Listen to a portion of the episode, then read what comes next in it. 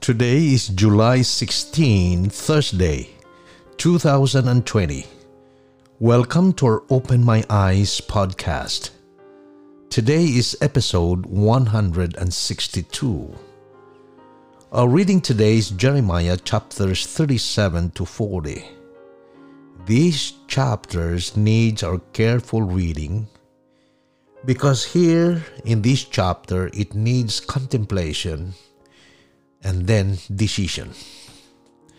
The narrative in this chapter of Jeremiah's prophecy that Judah and Jerusalem would fall was still not believed by the people, and instead they put Jeremiah in prison until he ended up in an empty well.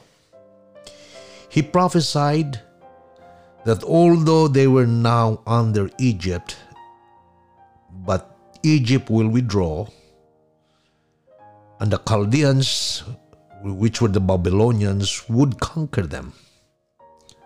Nobody, nobody believed because they thought Egypt was powerful. But Jeremiah never wavered in his stand for what the Lord told him was truth. But King Zedekiah wavered.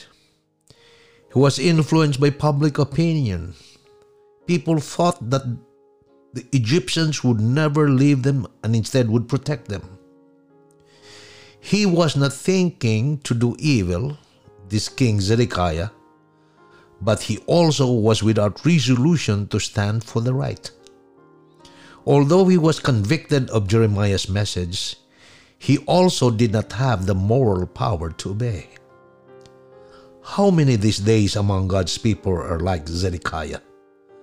Not wicked enough, but not also good enough. How many among God's people these days are like Jeremiah? To stand for what is right and good no matter what. These are choices worth contemplating and acting upon, and consequences worth looking into.